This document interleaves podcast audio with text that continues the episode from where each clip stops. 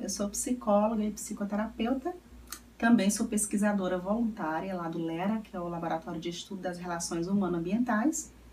E nós estamos aqui novamente no quadro Vale Sabedoria para falar sobre o processo de luto, né, que a gente tem falado já ah, ao longo desses dias. E aí eu vim trazer uma pergunta muito importante que muitas vezes as pessoas questionam. E com relação ao luto da criança, né? Como é que a gente deve agir com a criança quando se perde alguém na família? Eu devo ou não levar essa criança para o velório? Eu deixo ou não ela participar disso? A primeiro que a gente precisa compreender é em que fase essa criança está de desenvolvimento. Qual tipo de compreensão que essa criança vai ter. Né? Quando a criança às vezes muito pequena, há algumas coisas que ela não vai conseguir compreender como nós adultos compreendemos, né? A questão da da universalidade da morte, que ela é irreversível. Então a criança ela, ela não consegue é, compreender essa dimensão. Então a gente precisa entender em que fase a criança está.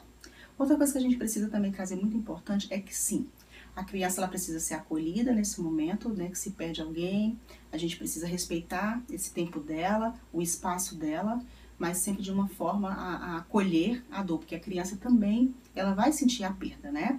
Afinal de contas, ninguém some da noite para o dia uh, de casa e não volta mais. A criança ela precisa também ter entendimento disso. Ela vai sentir falta sim e ela precisa ser acolhida, compreendida e permitida sim, que ela vivencie o luto da forma dela, tá?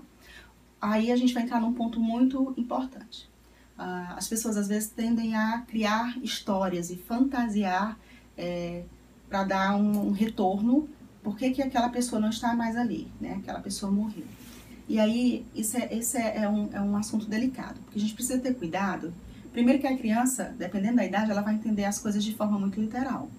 Então, se eu digo que papai está dormindo, o, o vovô foi para o céu, ou alguma coisa assim, uma historinha muito fantasiosa, a criança pode sim é, criar na mente dela, fantasiar, né? Porque faz parte da, da idade, enfim, da, da, da do seu desenvolvimento. E aí ela pode ficar esperando que essa pessoa volte, ou ela pode ter raiva do papai do céu que levou o vovô, a vovó, o papai. Então a gente precisa ter cuidado com isso. A gente precisa entender que a gente precisa sim falar para as crianças sobre a morte de uma forma que elas compreendam, sem muito rodeio, tá? A criança ela precisa vivenciar porque ela é forte sim para viver isso e a gente precisa permitir que essa criança ela também vivencie as perdas porque ela vai se fortalecer com isso e com certeza ela vai é, se desenvolver de forma muito mais saudável e resistente, porque ela vai aprender a lidar com isso. Ah, Renata, eu devo levar a criança para um velório, para um enterro? Se a criança quiser ir, leve, não tem problema. Vá ao lado dela, segure a mão dela, explique que aquela pessoa não vai estar mais ali, mas que ela tem um significado na vida de vocês, vocês continuam amando. Se a criança quiser levar uma flor, aquela pessoa, enfim, não há problema nisso, né? Dentro da, da daquilo que se pode fazer e que a criança permite, lógico, sem forçá-la a nada, tá?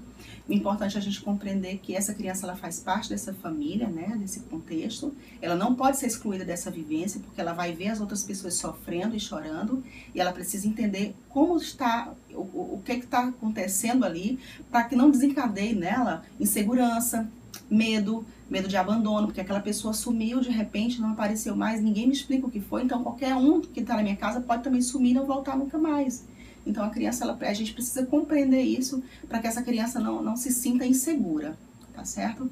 E assim, compreender que ela faz parte dessa família, desse contexto e que de alguma forma essa família vai estar tá se ajustando nessa vivência é, dolorosa, mas que vai ser necessária e é necessário para que, que os processos também eles se desenvolvam e não vá decorrer num luto complicado, num luto não elaborado, né? Que consiga sim é, a vivência de um luto natural um, é, e aí depois as, vocês darem continuidade à vida, né?